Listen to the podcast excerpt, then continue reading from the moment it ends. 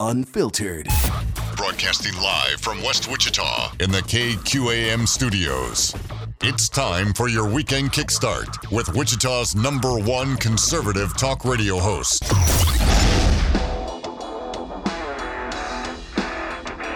This is Kansas Talk with Andy Hoosier.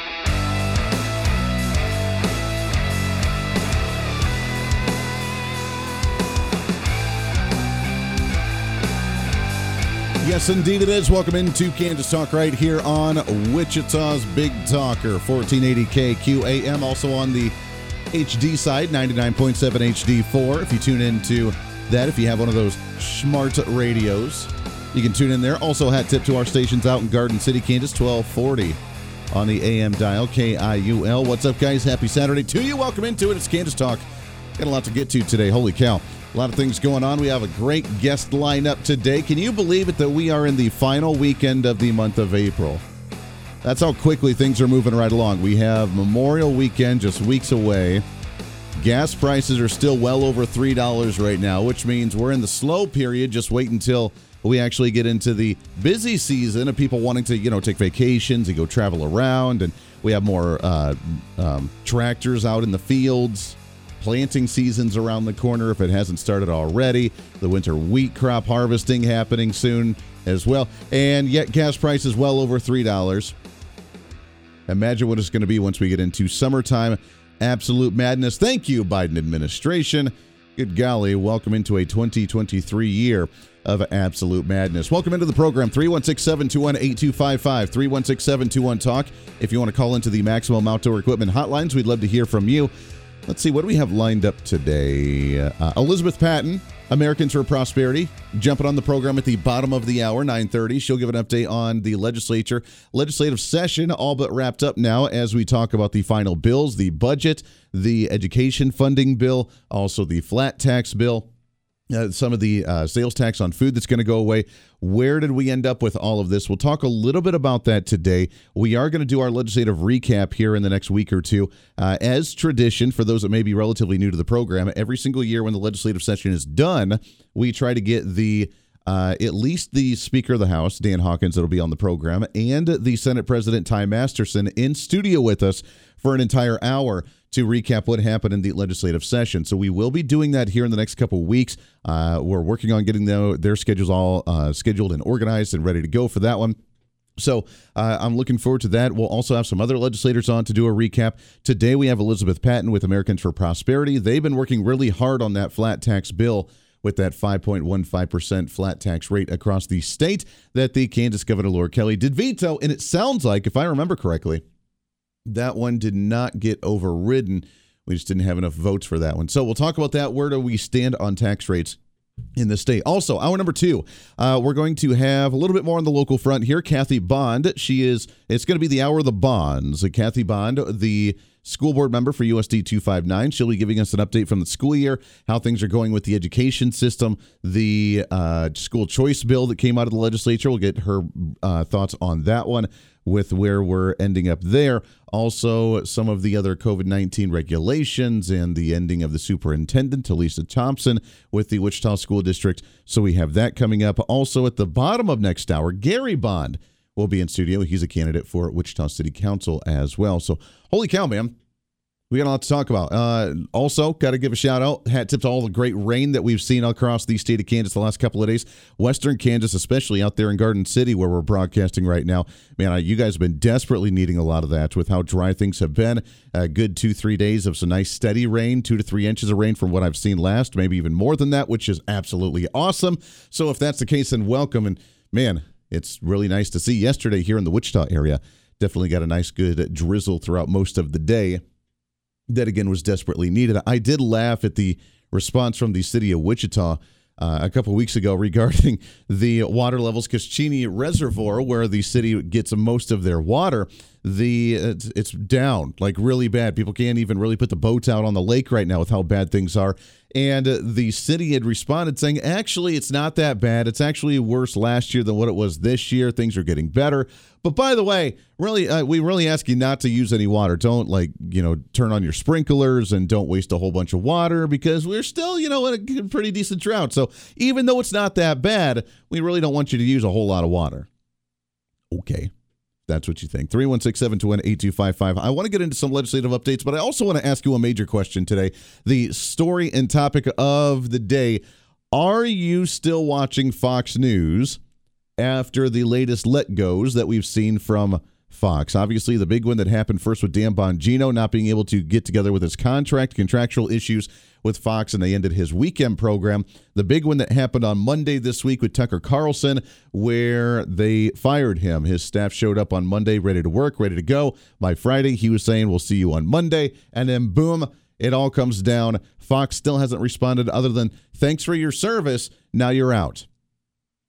Are you still watching? Because a lot of people aren't. According to the latest ratings we've seen, uh, Tucker Carlson was averaging right around 3.2 million viewers every night on his 8 p.m. primetime slot for Fox News. Uh, now, as of Wednesday this week, according to Newsmax.com, the latest ratings show that they're down to about 1.6 million views. So, still a decent amount, but nowhere near where they were as the primetime largest network Fox News program, not just on Fox, but really any time for primetime news programming out there at three million, uh, just over three million viewers. Now they're at about one and a half million viewers, about a sixty percent drop in their ratings. That also has seen a major bump in Newsmax uh, viewership right around that time, bumping up over five hundred thousand. So still not near where Fox News is, but yet almost you know half million people. Pretty impressive. Which means a lot of people left uh, Fox to go to a more conservative outlet. At the same time, Tucker Carlson has made one video that he just posted a couple of days ago, and just in the first day or two of it being out, he peaked over 25 million views on that video, showing that even with his average listenership and viewership on Fox News at just over 3 million views, he just blew that away just by his own Twitter feed, where he has roughly about 6 million followers on there, but had 25 million views on that video alone uh, just in the first day or two that it was actually released. So who knows where he's going to go at the end of the day? And what could happen to Tucker Carlson, I'm not too terribly worried about him. But uh, whether he's going to go off on his own, it sounds like Newsmax is also begging him to come over and broadcast over at Newsmax, which would definitely give them a major boost as well. So, what's going to be the future of Tucker Carlson in conservative media? I don't know. But I ask you the question with some of the changes they're making at Fox News are you still watching Fox or are you done?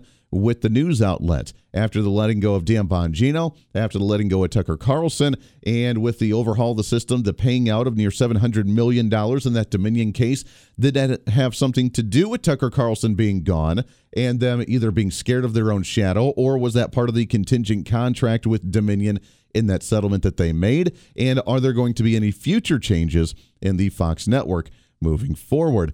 Did you watch Fox News? Are you still watching Fox News? And where are you getting most of your information now? Is it the news outlets on TV? Is it radio? Is it podcasting? I, am curious on where you get the vast majority of your information. Let's go to the phones here, shall we? 316 721 8255, 316 721 Talk if you want to jump on the conversation and let us know. Line number one. Good morning. Who's this?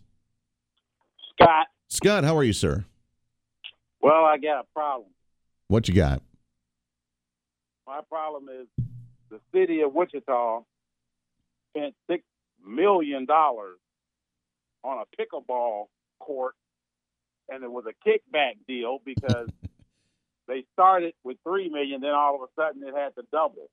Now, the only reason somebody would take a deal like that is if they were getting a kickback.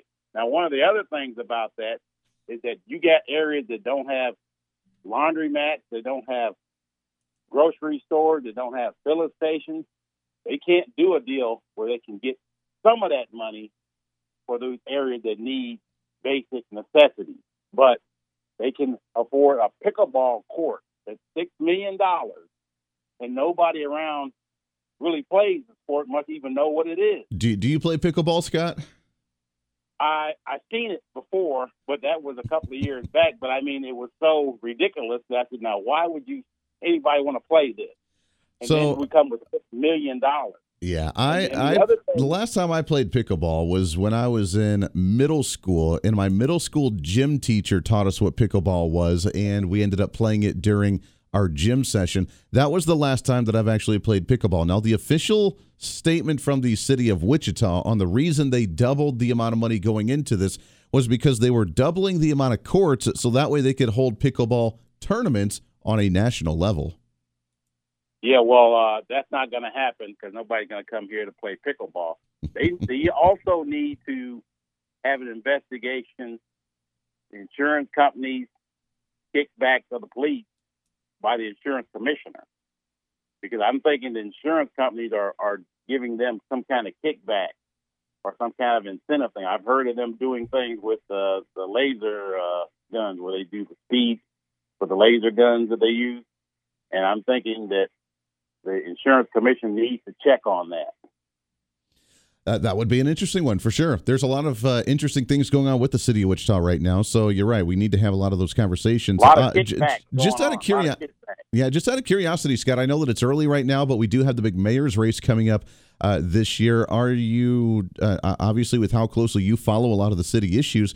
Are you leaning towards a certain individual? Are you liking some of the comments or or thoughts coming from certain candidates for mayor? Well, I haven't seen anything just yet, but my policy is whoever's in office right now, whether it be county who is uh, paying two rent, I guess they're paying for the county building and they're paying for another building off of Douglas here. So they're no longer doing county business in the county building. So they need to get out of office. The city uh, council needs to get out of office. The mayor needs to get out of office. A whole lot of people need to leave because they're doubling the money that the people are paying, and none of them are, are getting us any necessities that we need. Yeah, well, there's a lot of stuff they definitely have to focus on. So, Scott, I appreciate it. Good information. We're going to have most of the candidates on for the mayor's race, and we actually have one of the city council candidates coming on here uh, at the bottom of next hour in a little bit. So, I know you follow a lot of those issues, Scott, and we appreciate that very much. Have a great weekend, my friend. Always a pleasure. 316 721 8255. 316 721 Talk. Do you watch Fox News? Are you not going to watch Fox News any longer? And where do you think Tucker Carlson's going to land on his own media platform? Or is he going to be heading off to Newsmax or another one of those uh, outlets as well? Some interesting stuff going on right now, especially with people trying to find where the best information is. Not necessarily just to go along with their own ideals, but just to get information that they trust. It's not about just wanting to hear the echo chamber of information that you want, but it's really just about being comfortable and understanding that you actually trust the information, trusting the source that's getting to you. What is that source? I'm curious on where you get a lot of your thoughts on these issues. We'll take a break here. We got some more calls on the line. Hang tight with us right around the corner. It's Kansas Talk right here on KQAM. Lots to get to you for a Saturday morning. Hang tight.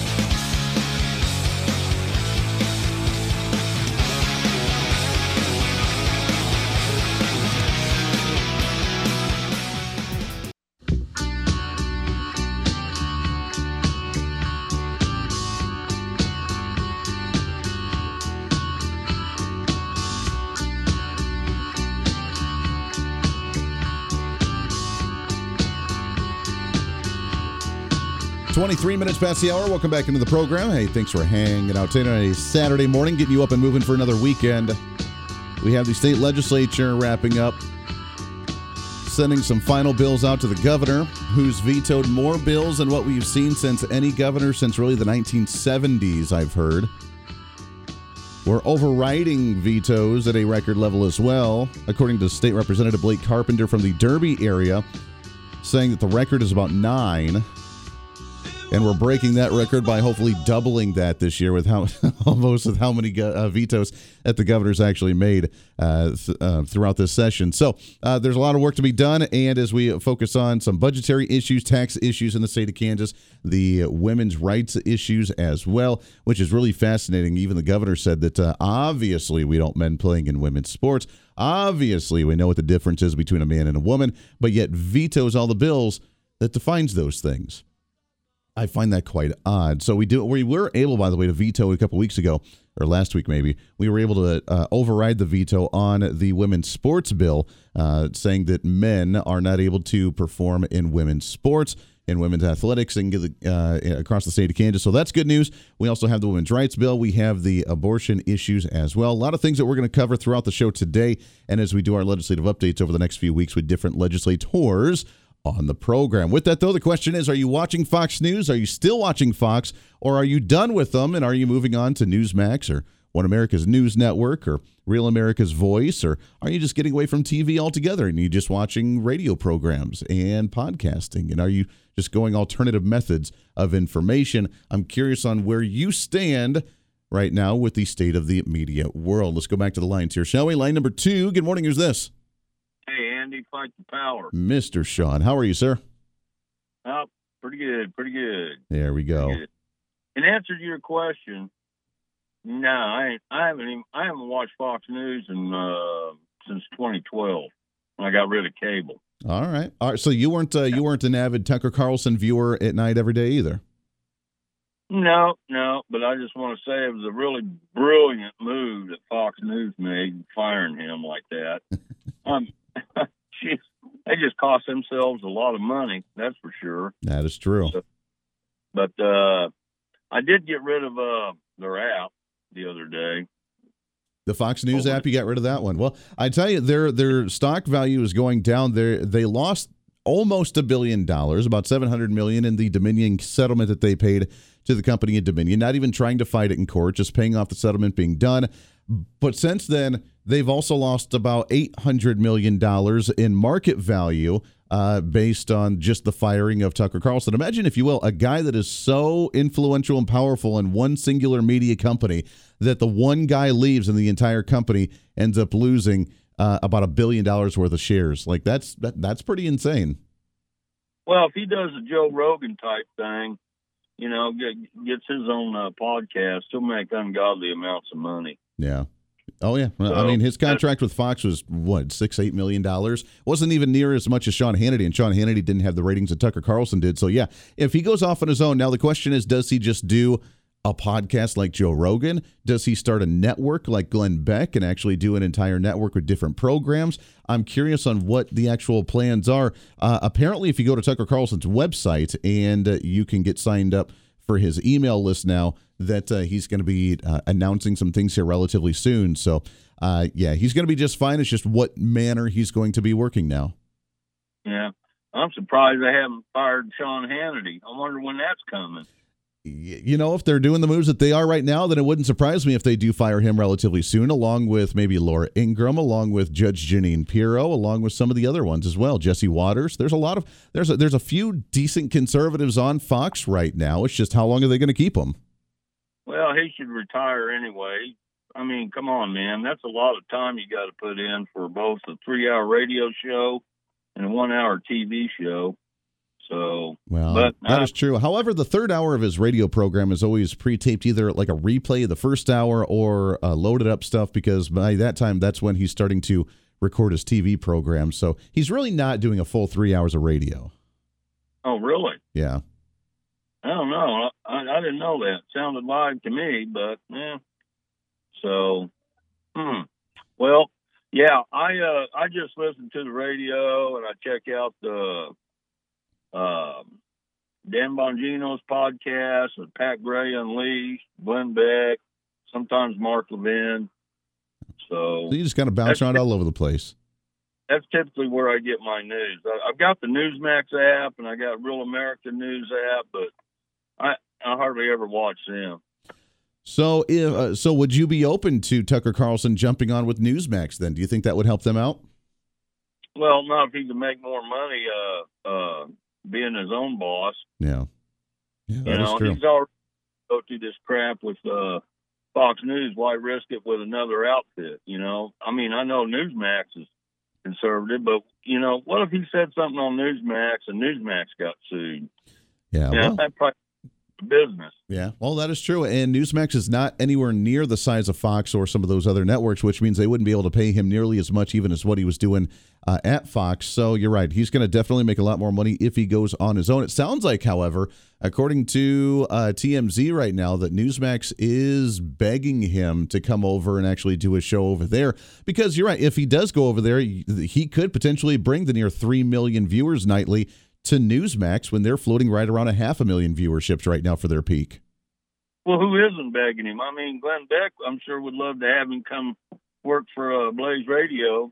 Yeah, well, he's made the offer. He's made the offer to jump on board with with the Blaze and actually partner up with him as well. So, uh, yeah, you're right. He's he's got a lot of offers to him, and he is a very popular, in demand kind of guy, which means he can pick and choose whatever options that he wants uh, moving forward. So, Sean, I appreciate it, brother. We got to take a break here. When we come back, Elizabeth Patton, she'll be with us from Americans for Prosperity. So, uh, Sean, you enjoy the weekend, my friend, and enjoy that warmer weather now that we're finally into the spring season. It's here. The warm weather, the rain, maybe a little bit of storms. I'm okay with that as well. Some of those lightning uh, shows, man. I love the state of Kansas. Greatest place on the face of the earth. We'll take a break here when we come back. We'll talk about some tax issues. How did the legislature wrap up on budgets and taxes in the state? We'll do that with Elizabeth Patton right around the corner here on KQAM.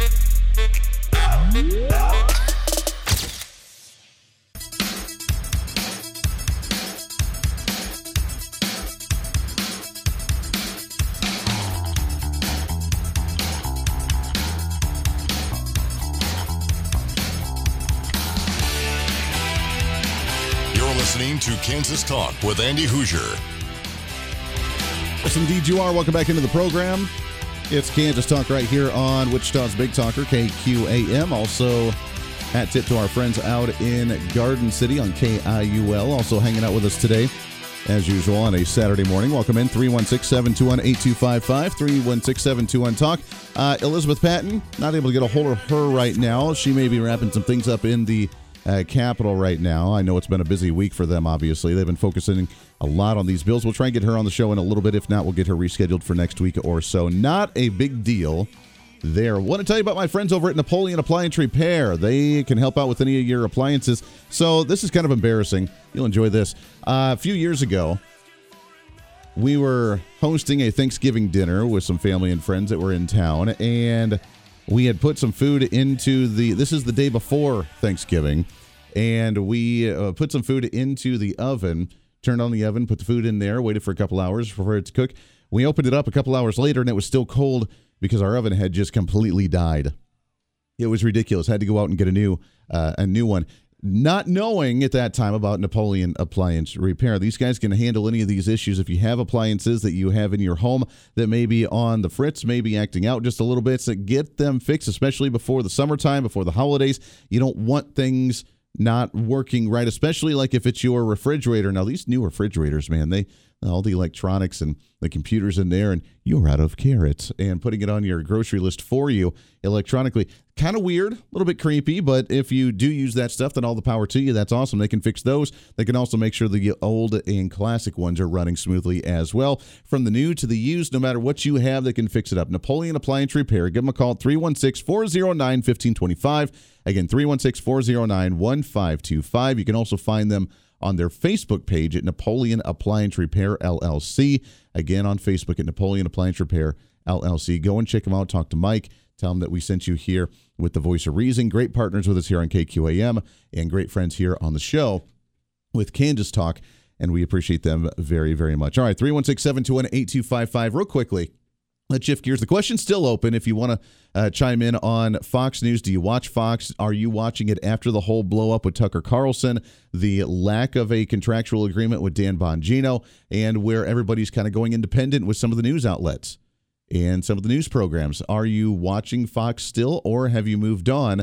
And where would you like to see Tucker Carlson end up? I want to shift gears, however, though, and go to some of the uh, statewide issues. Obviously, with the uh, uh, the legislature that's wrapping up for 2023, there are a few bills we've vetoed. A lot of them don't have an official count yet, as they kind of are finishing things up, but they are overriding some of the really important bills And I, again, I don't know why we would even have to worry about a veto from the governor on this, but we did have Governor Kelly veto House Bill 2313. And luckily, we had the legislature override that veto.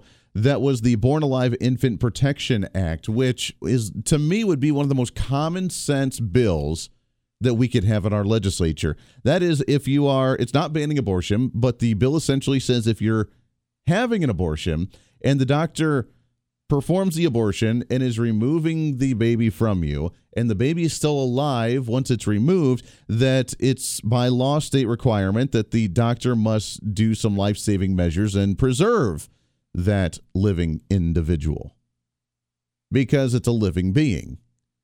And originally, the House voted 88 to 34 on the bill. That would not have been enough to override that veto. But however, as of earlier this week, I think Tuesday or Wednesday, they did override that veto. And, uh, and now that bill will become law in the state of Kansas. In a statement from Speaker Dan Hawkins, the Kansas House delivered a blow to Governor Kelly and the most radical in the pro abortion movement with a success vote to overturn her veto of the Born Alive Infants Protection Act. Governor said in her statement that this does not happen. Uh, there are abortion survivors walking among us today that prove otherwise. All infants in Kansas will now, by law, receive the same standard of care across the board, no matter the intention or circumstances surrounding their birth. Interesting stuff.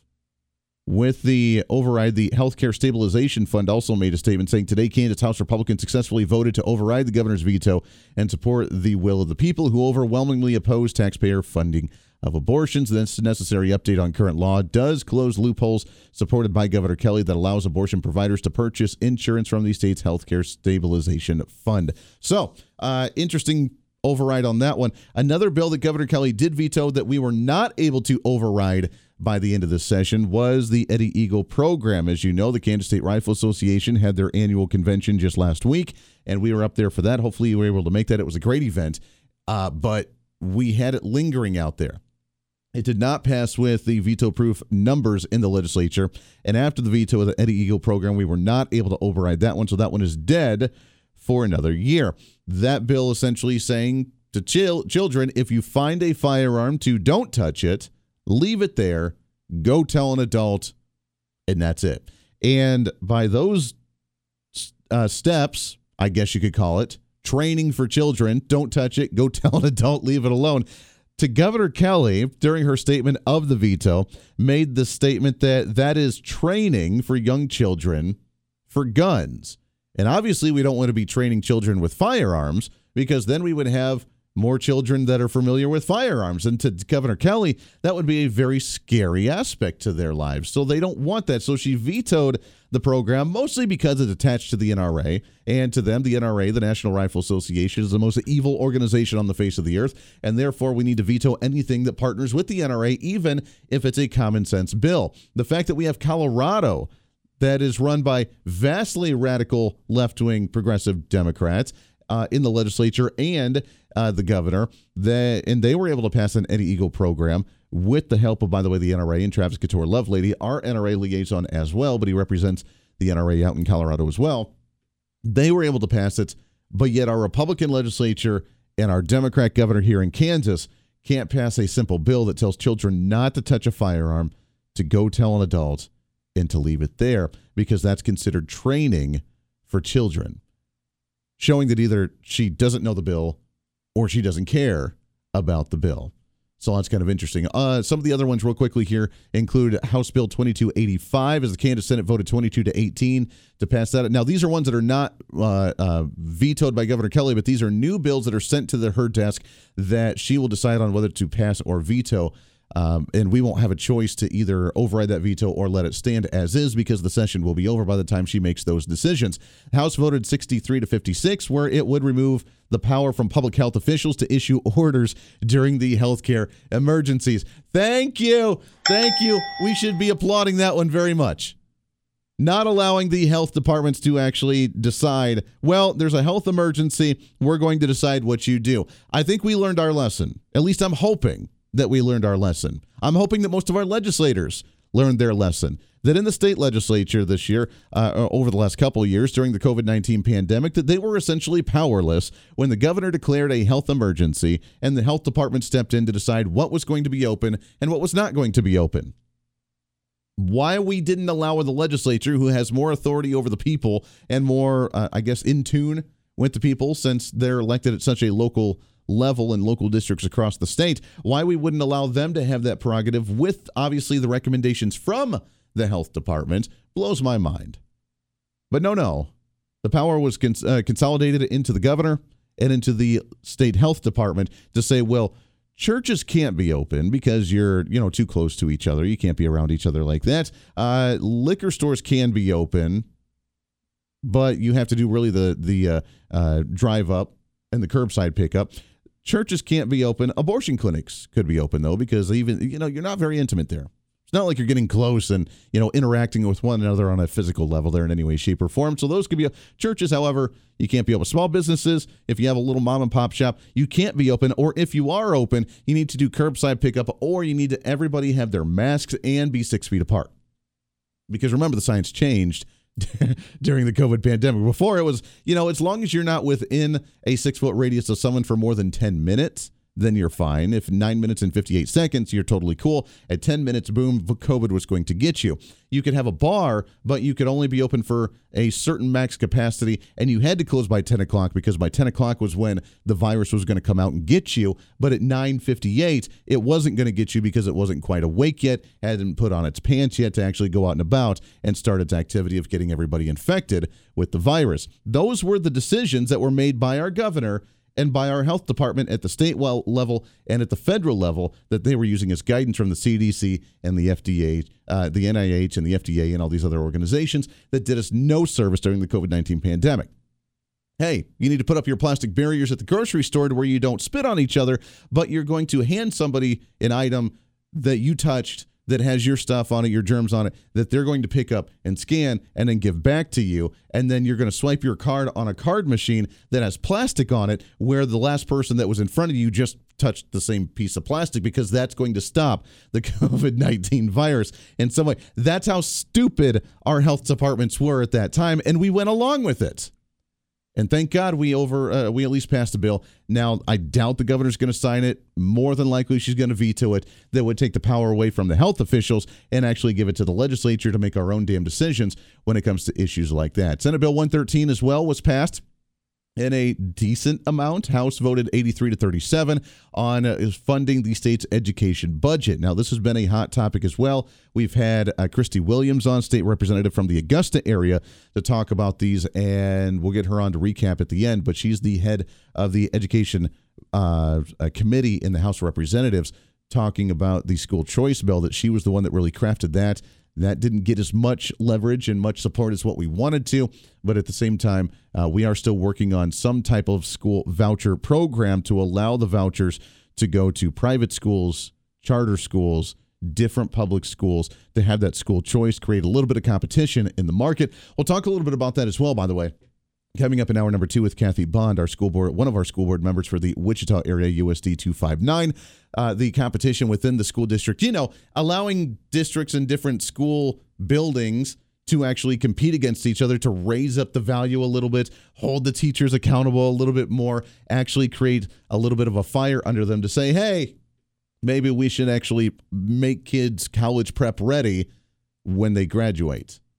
It's a crazy concept I know it's something that's very controversial to actually say that we should make them college ready or we should at least have them graduate not at a fifth grade or eighth grade level in their math or their reading skills or their writing skills. Maybe they should actually be high school ready by the time they graduate and be able to go off either to a trade school or to higher education or go into the workforce, but at least be a little more educated than what we are. There's also another concern as well with some of these schools, the rural communities across the state, which is a huge issue of the consolidation of schools just because of the low number of students there and the quality of education.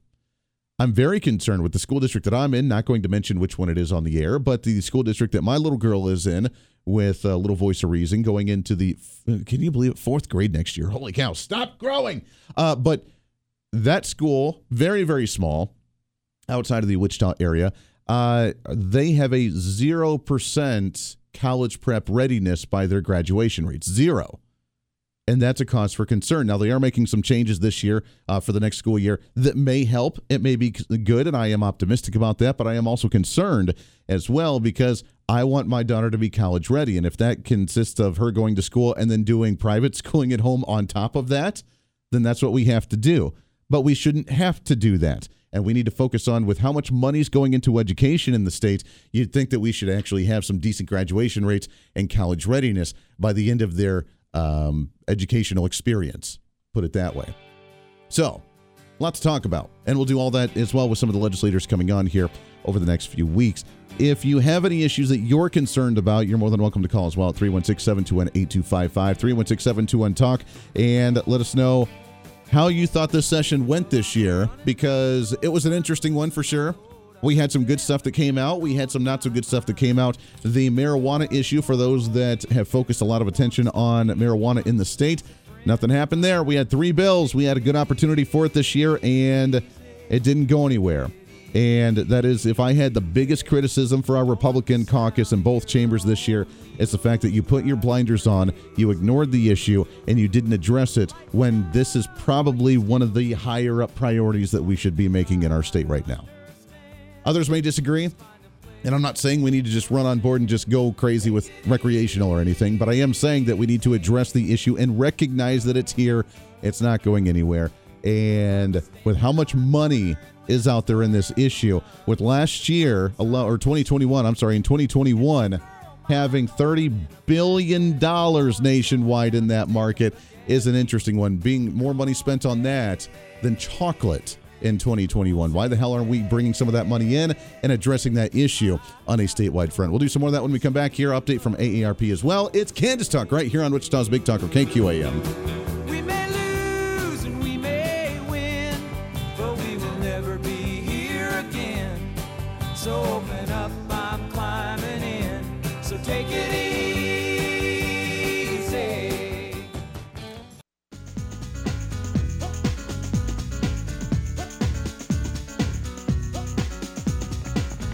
Talking again with the AARP, whether it's the Fraud Watch Network or Time and Calculator, getting involved in the community. Make sure to check them out online at aarp.org slash KS for the state of Kansas. Also find them and follow them on their social media as well. Glenda's back on the line with us this week. How are you, Glenda? I'm doing well, Andy. And you? And always good. Good to talk with you. Let's talk uh, some more about this Fraud Watch Network and some of the scams going on. Obviously, tax season's over, which is good, and which means maybe we'll see some calming down of some frauds on that front. But it's always a concern when you're online, whether from your phone, your laptop, your desktop computer, however you get on the interweb. It's always a good way to uh, find some tips and tricks to make sure you don't get scammed out of your personal information. Absolutely, your personal information and your funds. And again, with different holidays coming up, uh, we know that online has really been a way that criminals are reaching out and through the internet and really um, scamming scamming our listeners. So we know that about one fourth of fraud reports indicate that the contact m- method was an online source. So we've talked a lot about that, but we can never um, just really express too much the fact that our website apps and our pop-up ads or social media there's about six out of 10 of those cases that where you, people have seen those ads and clicked on them, they've lost money. So we really want to be able to reduce that. And one of the reasons that these attacks are so successful is that the criminals make it very hard to tell the difference between a legitimate website and a fake one. If you used to go into Dillard's.com and it's very um, not un- possible that you would get something else just because of that happening uh, that's from something that looks like a Dillard's.com um, website, and you would click on it. But you need to be very sure. So if you're going to do that, you need to uh, type in that web address yourself. Yeah. So that you're putting it in and you're not just clicking on something that's coming back up. Um, because it's very, very easy to click on those from emails or text messages. So, again, being sure that you type those in because we need to be aware that uh, these online ads especially those that seem too good to be true. You've been there, you've done something, and now you've got a great uh, sale coming on. Those are not the ones that you want to click on again.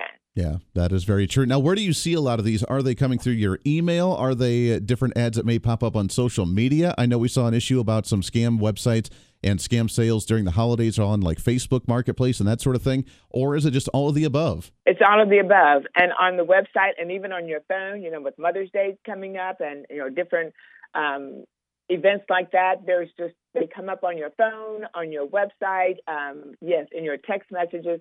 I don't know about you, but we get them all day long. You know, you have the opportunity to to get them all day long, and we talk to people and hear from people who are getting them just con- consistently. Yeah.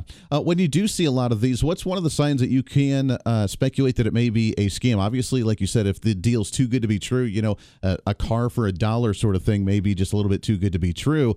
Although, as much as I would like something like that, but what else mm-hmm. are some mm-hmm. of the signs? Maybe like the logo looking a little bit different, extra letters in the wording. I mean, what do you look for? Yes, yes, yes, and the uh, the name of the the company. You know, there's it looks like Dillard's or whatever when you first look at it, but if you pay closer attention, um, it's not. So yes, just different additional uh, letters or numbers or whatever as added to those particular websites uh, will tell you that it's not the legitimate one that you want to click on. Sure. Always good information. Or that you want there. to go to. Yes. Yeah, I love it. If they have more questions or information regarding some of those scams, or if they're wanting to report some, how can they do so?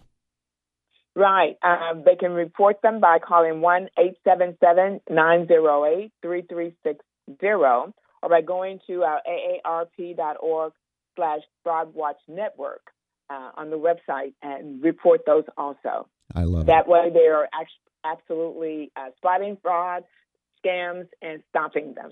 Always great information. We got just about a minute left here, but talk about what else is going on with the AARP now that the springtime's here, the warmer weather, getting outdoors. But what else do you guys have going on with the AARP?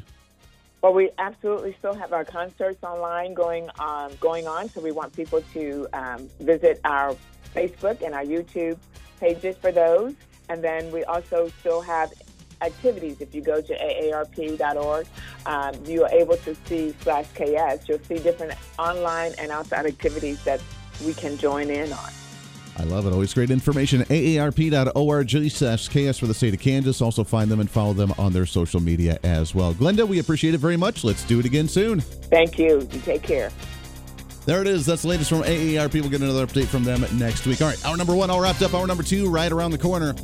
We got a lot to talk about. Some school board issues, educational issues across the state. Also, getting ready for election season later on this fall. Lots more coming up. It's Kansas Talk on KQAM. Unfiltered. Broadcasting live from West Wichita in the KQAM studios. It's time for your weekend kickstart with Wichita's number one conservative talk radio host.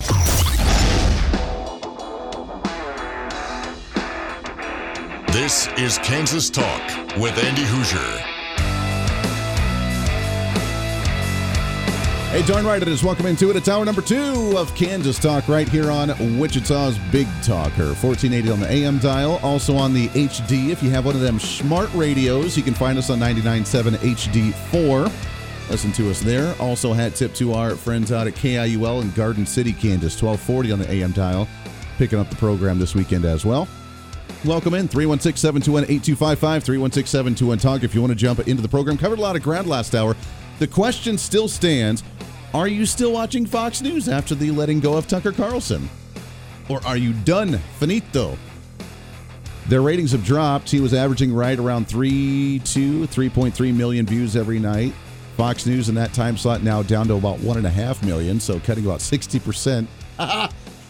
Carlson He's out as well. He made his first video on Twitter and he's hit over 25 million views on that. So just by himself on his own, he's uh, definitely made some trending. Where's he going to go and where do you get your information now?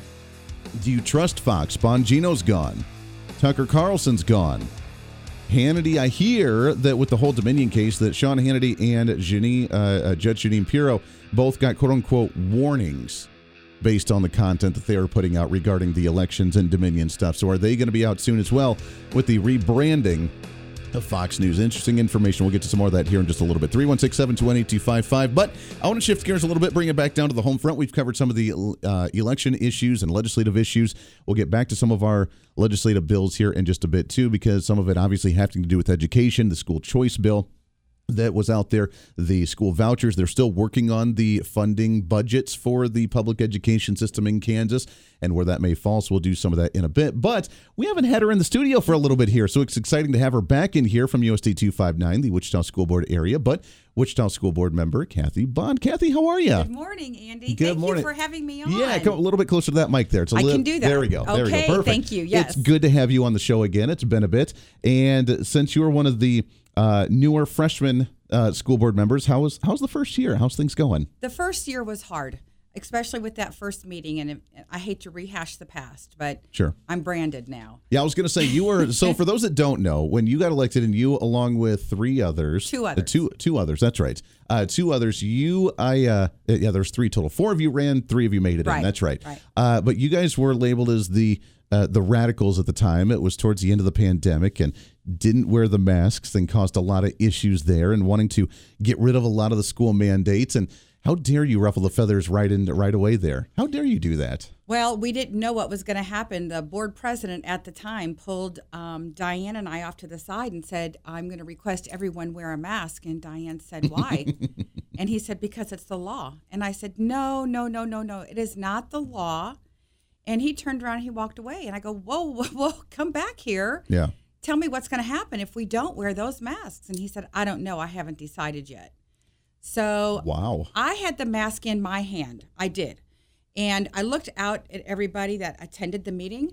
And when I saw that none of them moved a hand when the president said, please put your masks on, I was not going to betray the people that voted me into that position because I'm their voice. Sure. Um, and I'm, I'm a loyalist. I'm loyal to the people that elected me, and I want to do what they want me to do. Yeah. Since then, I mean, right out of the gates, you know, causing that controversy, ruffling those feathers. Since then, have things mellowed out and gotten back to quote unquote business as normal? Actually, it has. And I'm going to tell you that um, the springboard that initiated some bonding, excuse the pun, um, with, with the board um, is the fact that we needed to find a new superintendent. And when Dr. Thompson gave her uh, resignation to retire um, last October, we went into it. I made the motion to uh, look internally first because these are our people Right. and i i'm a i believe that we need to look inside first and and it passed unanimously 7-0 vote and well then there was a little bit of um tension about i wish i didn't vote for that motion. I didn't understand that motion. How are we going to be able to find talent? We did. We found exceptional talent in the applications. And when it got down to um, the selection and the board had to negotiate amongst each other uh, you know, I prayed that day because I, I, I, I saw a direction that our school district could go into, Sure. selecting a certain candidate. And I was excited to do that. And I, you know, I told you earlier that that morning I prayed and I said, okay, God, please keep my mouth shut. and when then they came around to me and they said, well, Kathy, you've been kind of quiet and everybody laughs. And um, I and this is what I said. I said this school board right now at this moment needs to decide what direction do you want to see your school district go into? Do you want to keep what we have and build on that? Or do you want to go into a new direction that's going to equip our students to not only go to college, but to get a job and have a skill set where they can immediately jump out of graduation into a job? Right. And that's where I see our school district going into. Education is still the same, but how our students are learning is changing. And I think that it's up to us to find a way that's going to um, accommodate their way of learning. Um, some are visual learners, some are audible learners, and and you know, I had a student that told me, I have a teacher that gave the class a choice. You can learn by projects with a group or you can learn with your essays and your tests. And half of the class separated and they're all passing the class. They're all doing the way. To, yeah, that- that's the thing. The umbrella teaching of just everybody do the same thing is not the way to go here. And I think the frustration that a lot of parents have, a lot of members of the community have, is the fact that education funding has gone up so much over the years to where and I, I've said this a couple for a while now that when I came into radio here in Wichita in 2015, we were breaking records at about nine thousand dollars per student for education, and it, how close that was to private schooling that was about eleven thousand. Now we're at like eighteen to nineteen thousand dollars. Graduation rates haven't increased necessarily, and like you said, the main focus, the college readiness, graduating out above a fifth or eighth grade level of math or science or writing or reading um, hasn't increased after all of that money was sunk in there. And that's the question. How do we get those rates up to where the kids walk out of school knowing the education and ready for either a trade school, the workforce, or some form of higher education? And I think you're going to see that with our new superintendent, Kelly Bielefeld. He has got a vision that was totally aligned with mine in seeing how these kids can be truly equipped to be a success in their community that they choose to live in. Hopefully, they'll stay here. Hopefully, the job market will increase to where they've got a skill set that they can go ahead and start working right away. I believe, you know, I did not return to college until I was 52 and I re- I graduated with a degree at the age of 60. Sure. So you're never too old and it's never too late my son tried to do college two right out of high school and he lasted two years and he said i'm not ready for this. And so that's when he went into the air force for five years and yeah. now he's graduating next month from colorado state university with his degree in hand. That's amazing. I'm excited for him and he's under 30 you're never too old and it's never too late. As long as you get that basic education um, in your schools. we've got incredible teachers. We've yeah. got teachers that care. And I do believe that every single board member truly cares about the success of each student that attends our schools. Sure. I will say that. That's amazing. I love it. Has it been a challenge getting the kids back on track and getting back up to par and almost essentially even losing a year after the COVID pandemic from doing the homeschooling, uh, not really getting. I mean, essentially, we lost almost an entire year of education. They didn't stop growing. So, how, how's been that transition trying to play catch up from that year and get them back up to where they need to be this year? I'm glad you asked that. Um, I attended a super, super SAC. Super, super SAC. There is a super SAC, which is uh, two seniors from each high school meet with the superintendent on a monthly basis.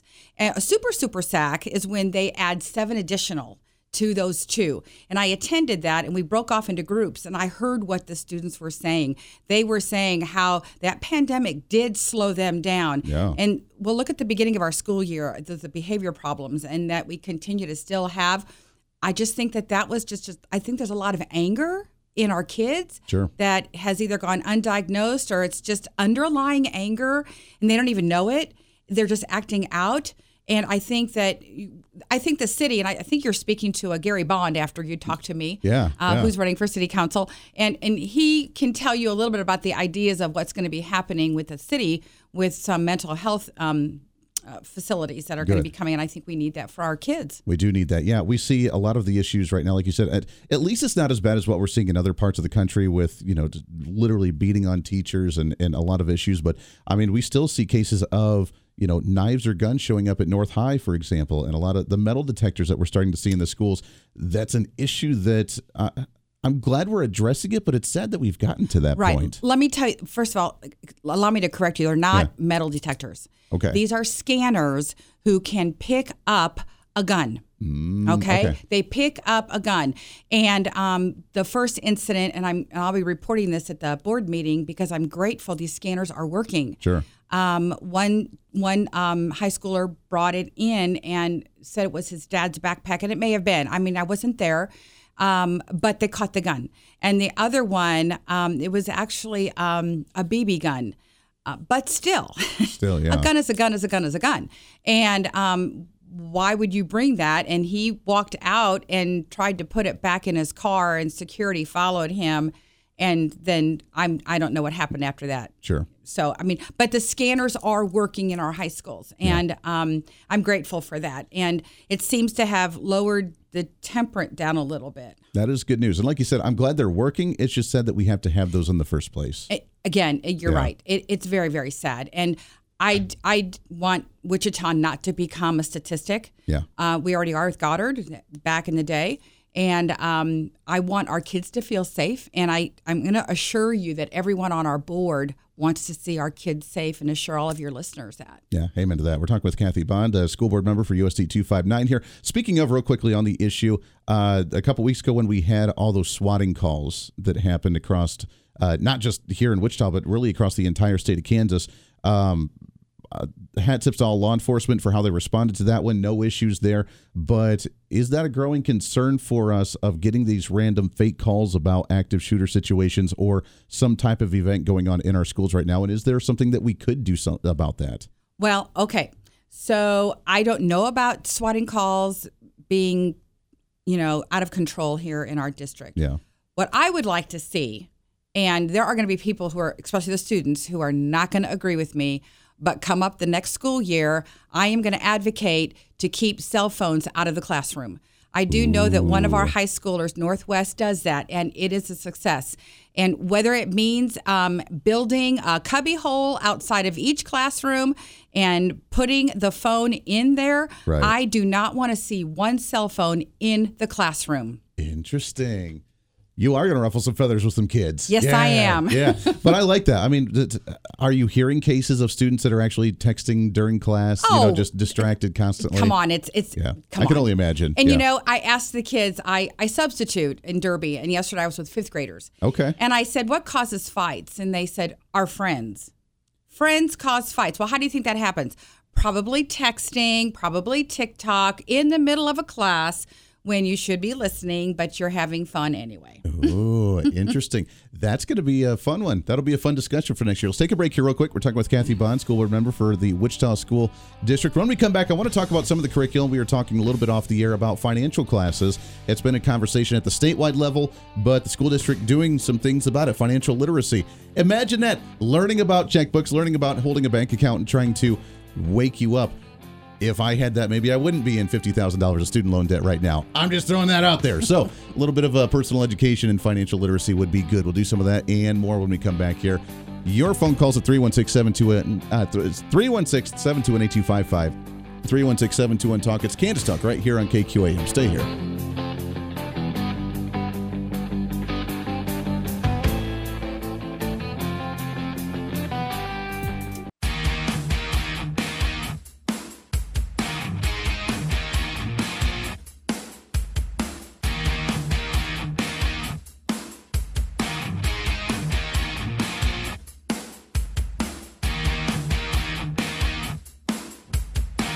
Welcome back into the program. Thanks for hanging out today. 24 minutes past the hour. 316 721 8255. If you want to jump onto the Maximum Outdoor Equipment hotlines, moving through the Saturday morning for you. Are we done with the rain? It looks like it's cleared up a little bit, but we could definitely use more.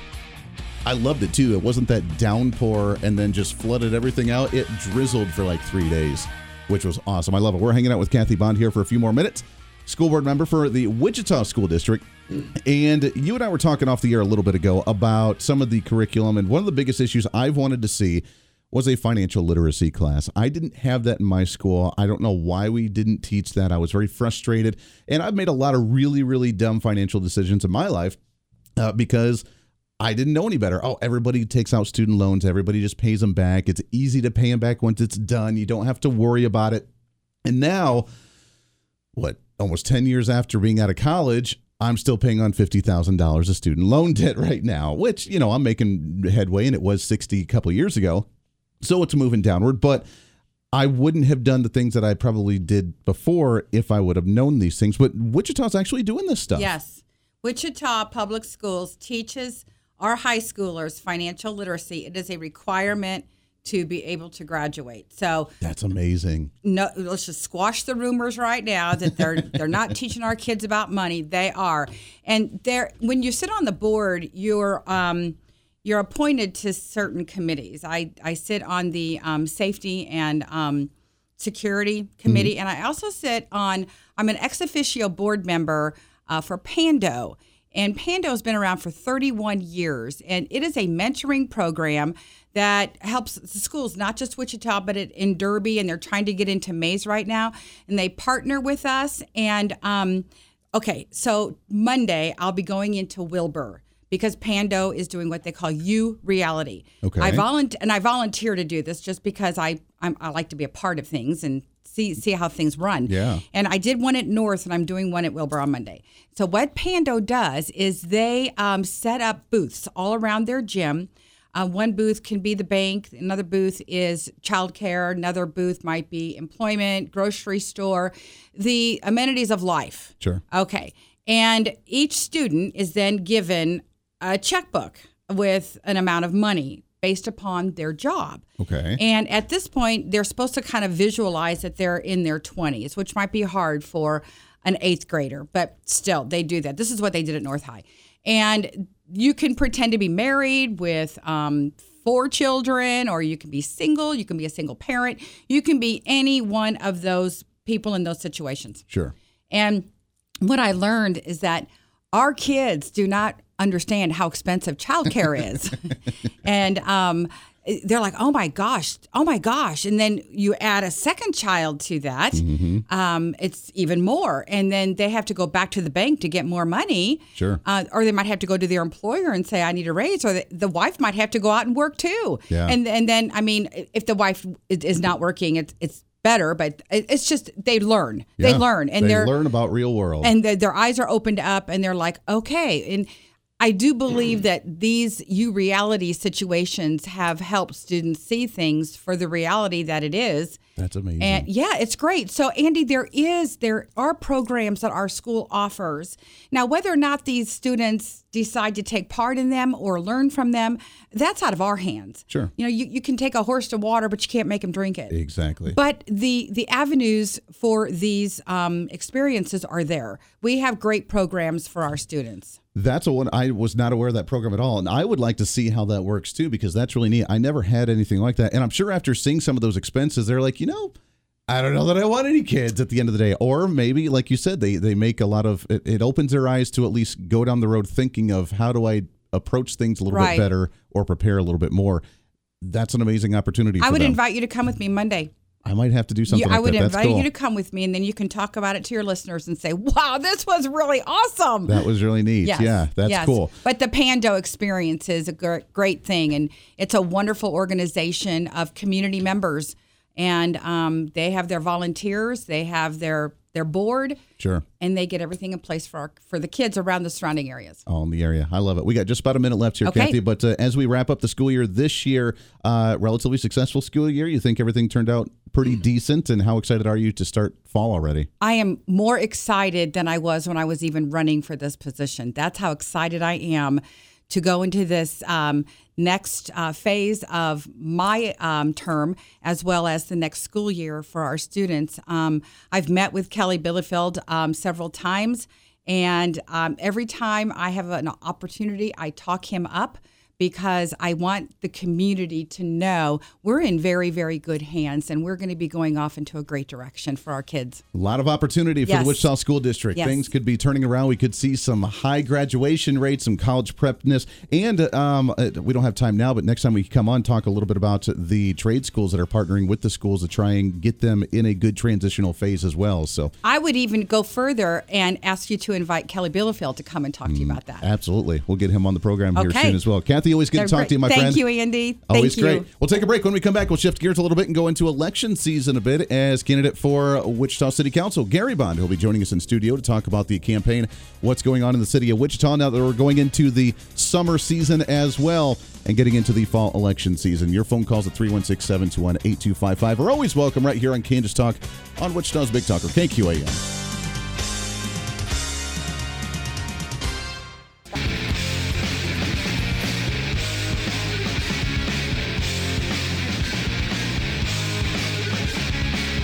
Back to Kansas Talk with Andy Hooser on the Big Talker, KQAM. Darn right it is. Welcome into Kansas Talk right here on Wichita's Big Talker, KQAM. Also, we are broadcasting out in Garden City, Kansas on KIUL. Welcome up, guys. Happy Saturday. You guys joined us starting a few weeks ago. Sorry, I mean to be inclusive. All y'all out in Garden City. Got to be inclusive for everybody nowadays, right? Can't be selective. 316 721 8255, 316 721 Talk.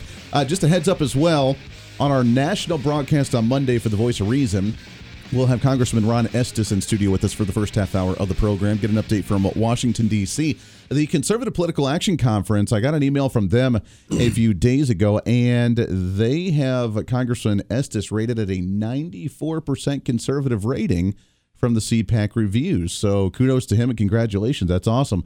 Uh, we'll get his thoughts on obviously the big issue going on in D.C. that I've been talking about has been the debt ceiling bill, the Republican bill that is it a great way to compromise or is it a uh, complete turnaround or reversal from the campaign promises, breaking those campaign promises of not increasing government or allowing that debt ceiling to raise by another one and a half trillion dollars. We'll do that conversation coming up on Monday with Congressman Ron Estes. However, right now I want to keep it on the local front here as we go into obviously election. It is cool. I say that in air quotes, the off election season, but we do have some big elections across the state of Kansas here in the Wichita area, especially. We have the mayor, we have some city council seats, and one of those candidates for city council here in the city of Wichita. In studio with us today, Mr. Gary Bond. Gary, what's happening, sir? How you doing? Good morning. It's good to see you.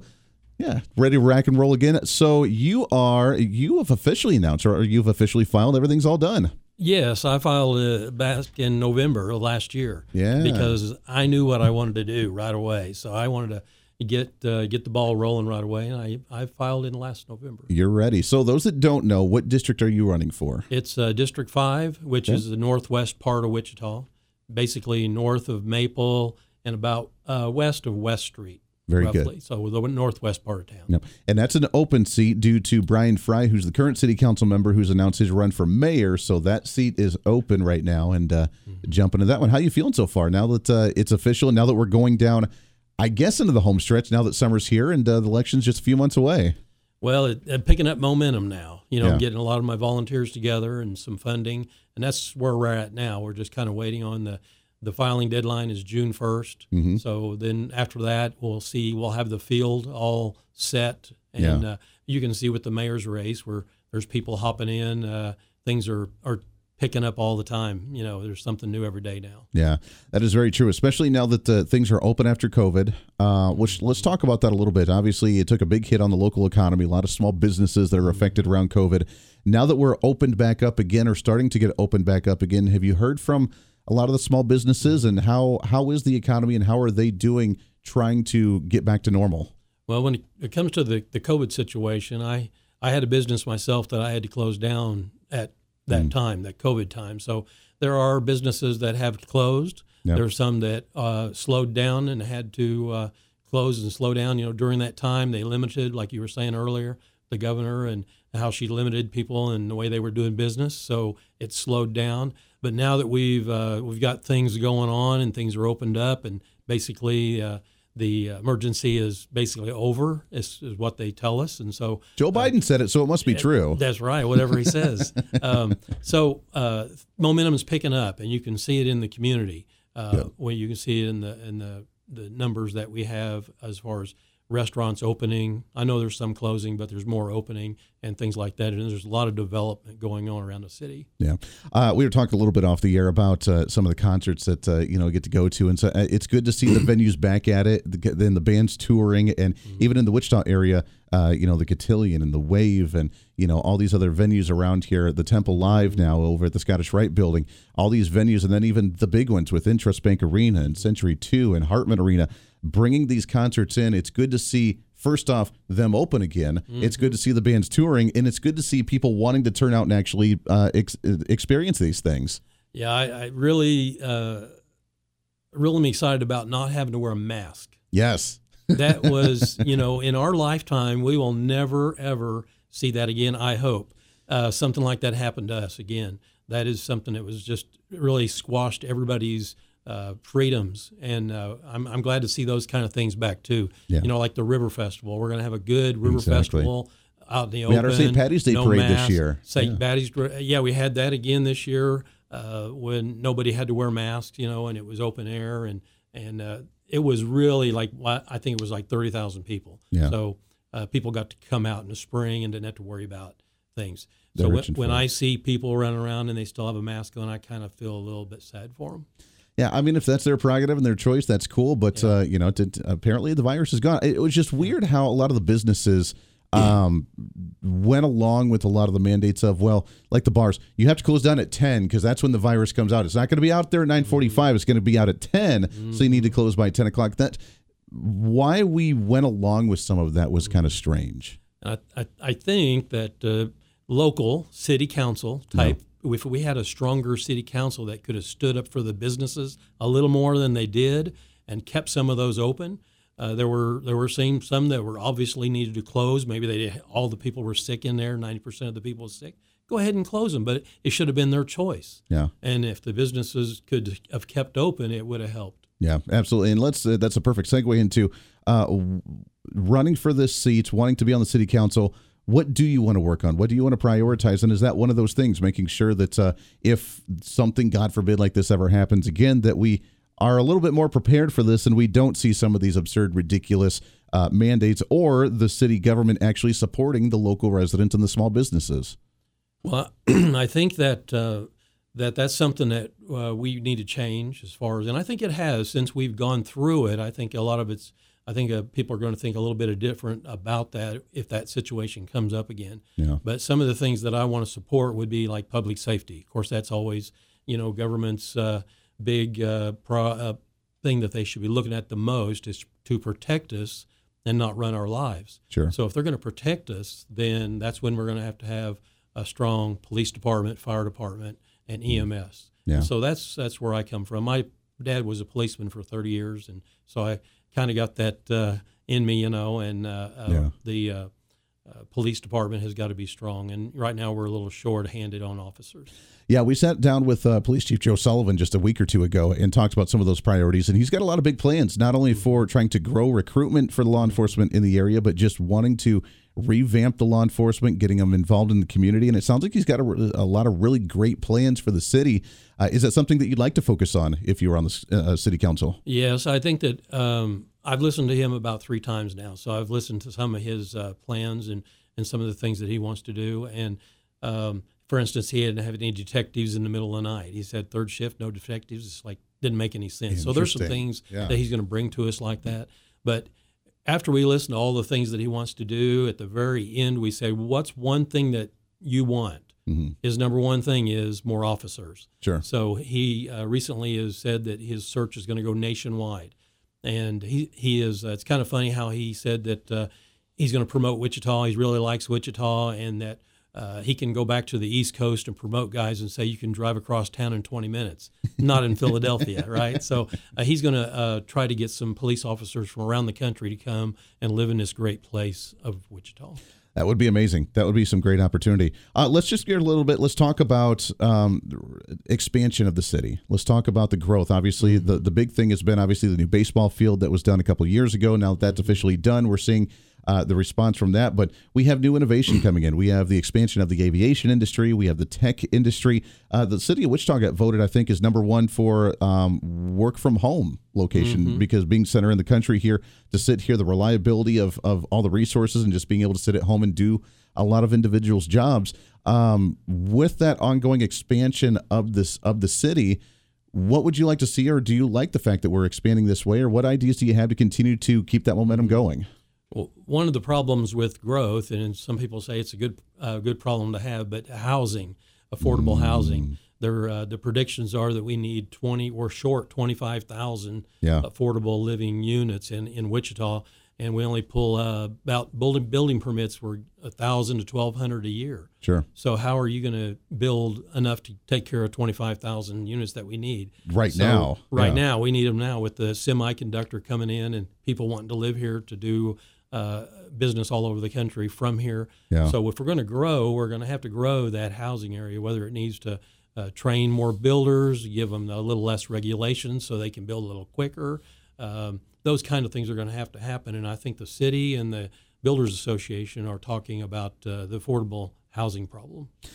That's a great issue. Yeah, that's uh, the housing is crazy. I mean, the prices are still relatively reasonable compared to the rest of the nation, but just trying to find one is the problem. And both homes and uh, condos and apartments. I mean, we just need everything across the board, don't we? Right, and uh, with uh, the housing uh, situation in the northwest part of town, where I'm pretty much at, we're going to open up about 2,000 units here in the next year. There's a lot of you can see big apartment complexes are opening up, as well as duplexes and single home, you know, family homes are opening up on the northwest part. Sure. But that's still not going to be enough, and so, uh, but with the housing being short like it is, and with the property taxes that everybody's complaining about because their property values went up, part of that reason is because we don't have enough housing, so it's rare, which makes property values go up. So Yeah. we have that problem that we need to watch. But um, it's just one of those kind of good problems to have. But uh, Yeah. that's It, what, yeah, it is a good problem knowing that we are expanding and we need it. But man, it's a yeah. I I drive Maize and North Maize and 119th all the time, and all those expansion of them just massively building those houses out there is wild to see because they're putting those up pretty quick. So it's good to see we're trying to address that issue. Uh, before we take a break, I I Mm-hmm. know I have to ask you this because we get a caller that focuses a lot of on this, and I know he's going to call at some point and ask it. So Yeah. uh, food deserts in the city Oh, with the amount of grocery stores that are lacking in certain communities. Right. Is there something we can do? And if you get on the city uh, city council, what would you like to do to try to address this issue? Because there are a lot of communities to where their only food source is going to the gas station and getting Mm-hmm. that hot dog off the roller, which you know is cool once in a while, man. But you can't sustain on something like that. What can we do regarding some of these food desert issues? and and that's not a good thing. It's not healthy Exactly. to go there like Yeah. that. So that didn't help us in that that part. But it, uh, they have studies and that they've done around the city and see where they need to put things like that.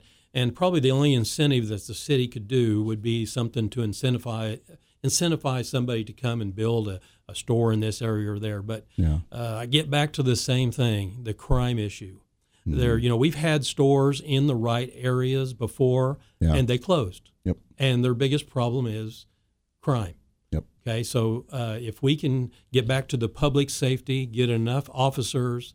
Um, I know it sounds kind of funny, but you know, peace, peace through strength. Yeah. If you've got enough police officers to take care of the crime problem, then the stores will want to go there. The people could come shop. So that's part of our problem too. But incentivize, incentivize people to come into town and put a grocery store or something or a food market in that uh, area that is area. what we need to do. That's a very that's a very big issue. I know the Save a Lot that was up near 13th and Hillside area That's uh, the had to I close because yeah, I mean they had thousands of dollars worth of meat being stolen out of there, you know, for a few times, and they just couldn't sustain it, which was unfortunate. Uh, the other issue that I know that the city's been trying to work on, but it blew my mind why we weren't able to do this was that if people are growing gardens and growing vegetables out of their backyard, why they couldn't sell those or give those out mm-hmm. to the community. They had to change the ordinance on that, which mm-hmm. blew my mind. Like, really? I, I can't give you a, a head of lettuce if I grow that in my backyard? Come on, man. I think they're trying to be a little little over over safe, over safe. Yeah, Yeah. they're going to per- Andy. They're going to take care of you and protect you. That, oh, that's right. That's right. Yeah, that's why the FDA won't allow my daughter to sell lemonade, right? Right. Yeah. Just because there's some adult beverage mixed into the lemonade, it's okay, oh, right? and also they may want a little tax money off of your daughter too. Mm, there's that. Got to file that for the taxes as well. Let's go ahead and take a break here. When we come back, we'll continue this. Talk about some more of your platform, what you'd like to see, what you'd like to do in the city council as well. It's Gary Bond, Carrie, uh, candidate for the Wichita City Council, District Number Five. Five. That's right. And uh, we'll talk some more about that. If you have any questions, you can call it 316 721 8255. All right, we'll do that. One more segment right around the corner here to wrap up your Saturday right here on Kansas Talk on Wichita's Big Talker, KQAM.